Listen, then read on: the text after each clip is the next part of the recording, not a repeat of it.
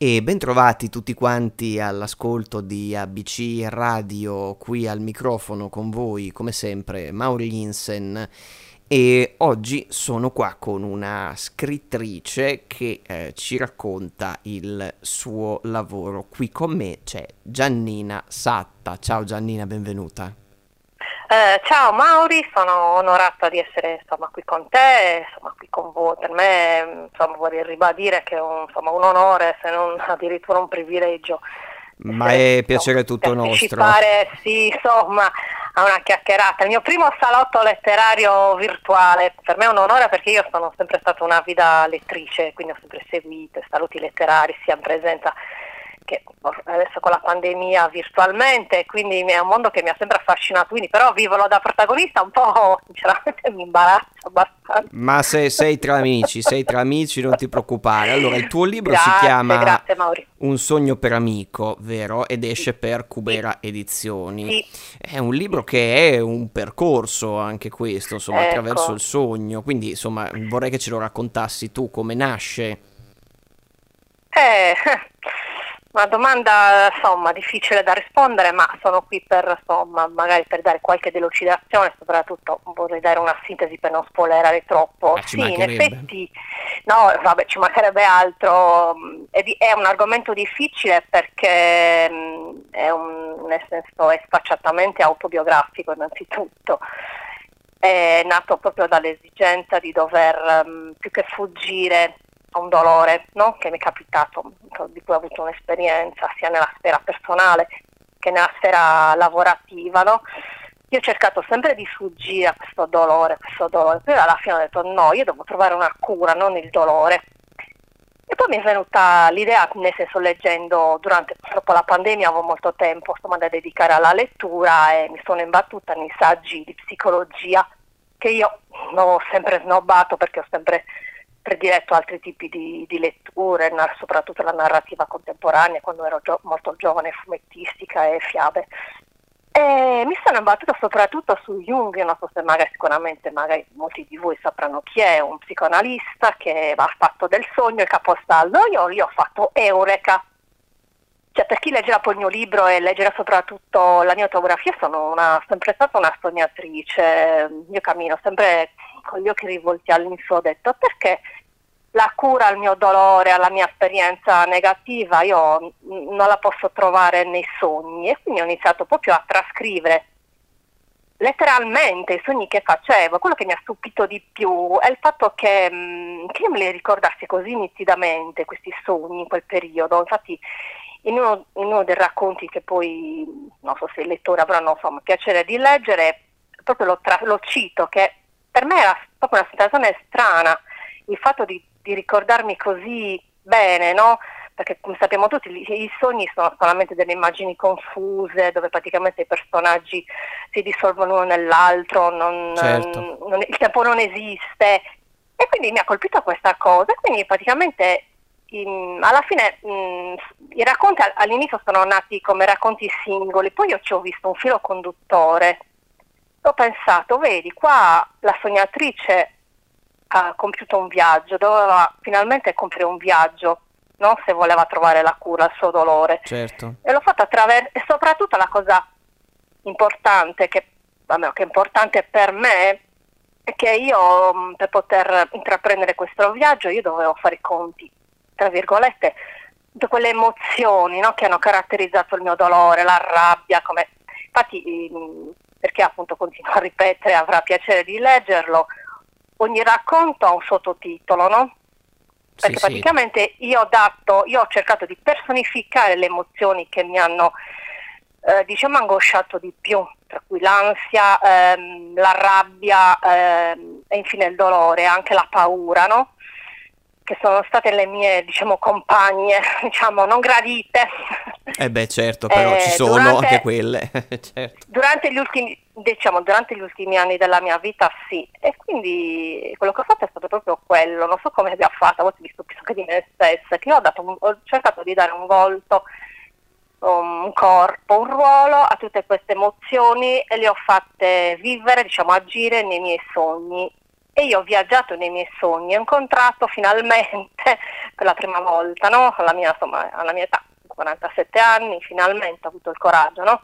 Beh, certo, andando poi anche a riscoprire un po' il, il sogno, l'importanza del sogno in una eh, società quello... che è molto materialista oggi, vero? Sì, allora, eh, infatti, come, prima, come, ti dicevo prima, l'intento di questo mh, mm, libro non era tanto di, mm, nel senso, non aveva, come si dice, un obiettivo puramente, come si dice, questo non mi viene economico, era praticamente quello di lanciare un messaggio. Certo. Eh, no, ecco, mi, scusa, mi veniva il termine, non è puramente commerciale, anche se ovviamente non bisogna negare il fatto che so. Eh, ci mancherebbe altro. No, ci mancherebbe certo. altro, no?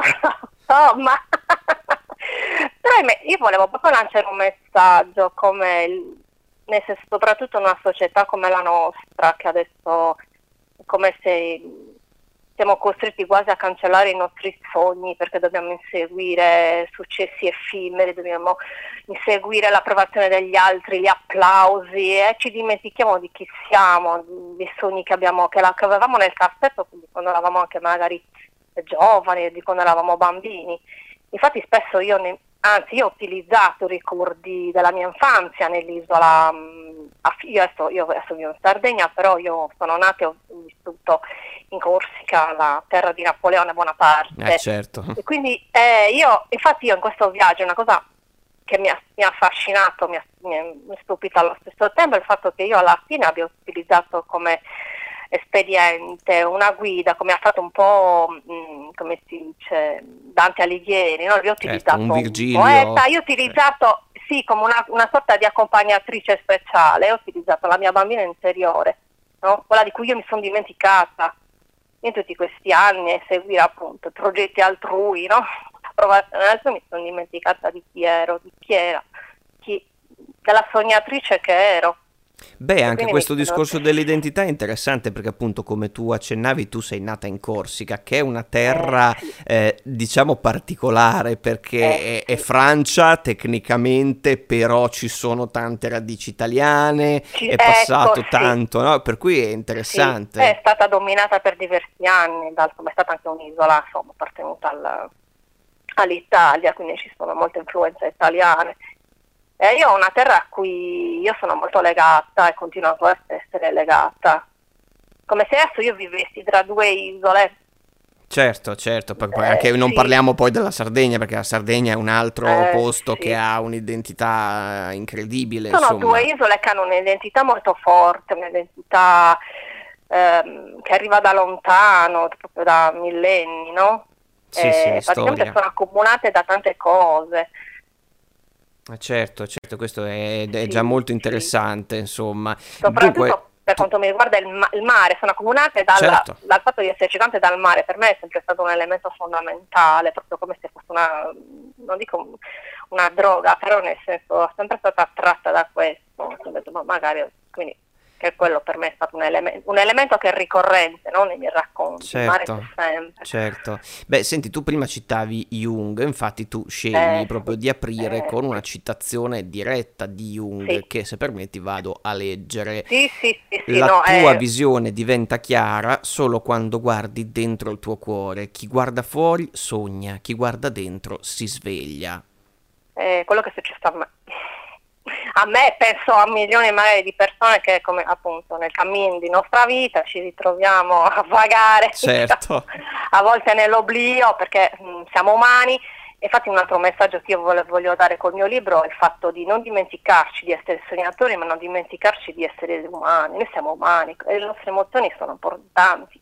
Anche quelle che magari ci fanno sembrare fragili, vulnerabili, perché adesso la società nel senso moderna un va po'... in un'altra direzione, certo. Eh, va proprio dalla direzione opposta, chi è, cioè chi è debole e fragile viene eliminato, come può succedere nella selezione naturale, non in natura, però io volevo proprio che questo sito fosse anche un omaggio, forse un omaggio al sogno, ma anche un omaggio all'umanità, e secondo me ne abbiamo, ne abbiamo bisogno, quindi a me l'intento primario era quello almeno. Beh, poi tu Una fai riferimento... Che ho raccolto un po' tutto sì, anche. A, un, um, a, un, senso di rispetto soprattutto per te stessa, ma anche questa ah, è una sì. cosa d'altri tempi, mi viene da dire. Eh, hai proprio ragione, infatti lo so che adesso che tu me l'hai detto mi sono anche venuti i brividi, sì. sì, ehm, diciamo che è un valore a cui io tengo, non dico incommensurabilmente, non riesco neanche a trovare l'avverbio o l'aggettivo adatto per poterlo definire. Sì, io sono stata cresciuta con rispetto, ma rispetto non, per tutto quello che ci, risconda, che ci circonda, le cose, le persone, che adesso manca. A volte mi sembra, non so a me, ma magari ad altri un po' sono simili a me, se io fossi, fossimo degli alieni che vivessimo in un pianeta che non ci appartiene, dove il rispetto non esiste più. Non esiste più un grazie, non esiste più un per favore, non esiste più un sorriso a chi magari insomma certo. ne ha bisogno, nel senso è un giorno tutti penso, no? abbiamo i nostri problemi, le nostre, so, le nostre sconfitte, magari il sorriso di un passante, di una persona appunto, ho anche il rispetto no? della, certo, della tua eh, vita, eh, può essere un certo. valore. Io l'ho, l'ho sempre vissuta in questa maniera ed è, è, è la stessa linea, insomma, educativa la sto usando anche per adesso per mio figlio. eh. Eh, soprattutto Eh, infatti volevo andare a parare lì, cioè Eh, è una cosa che tra- da- si vede molto come molti genitori educano, o meglio non educano i propri figli, insomma, che, Mhm. che si Eh, è persa. di- insomma, diciamo che è un argomento un po', diciamo, hot, chiamiamolo così. Soprattutto insomma, in questa società moderna sia molto difficile educare i figli, però io vado, cioè almeno io insomma, mio marito andiamo dritti per la nostra strada, per, cioè per noi l'importante è quello. Assolutamente, ma come Cioè, giusto che sia. come se fosse un bisogno primario, cioè prima di tutto viene quello, poi viene il resto. Cioè, se non c'è il rispetto, ma io dico il rispetto lo intendo il rispetto con la R maiuscola che, che comprende tante cose, Certo, certo. Ma, ma non in senti... chiave religiosa perché non ho... No, no, beh certo, ma no, no, è, una- è un altro tipo di, certo, di, No. di concetto, naturalmente. Ma volevo chiederti, Sì. Giannina, tu invece a Sì. livello di letture, co- dove ti Sì. orienti? Allora, come dicevo prima, quindi sono partita, sono cresciuta vabbè, come sono nata in Corsica con le, le fiabe di Charles Perrault, quindi le, le fiabe classiche, Certo, la classica la, la bella addormentata, quindi io sono cresciuta con le favole, infatti per quello che le mie, cioè le- i miei racconti hanno anche una certa tessitura fiabesca, no? E soprattutto c'è sempre l'happy ending, no? Che mi piace tantissimo, Certo, mi è rimasto certo. impresso l'happy ending, quello.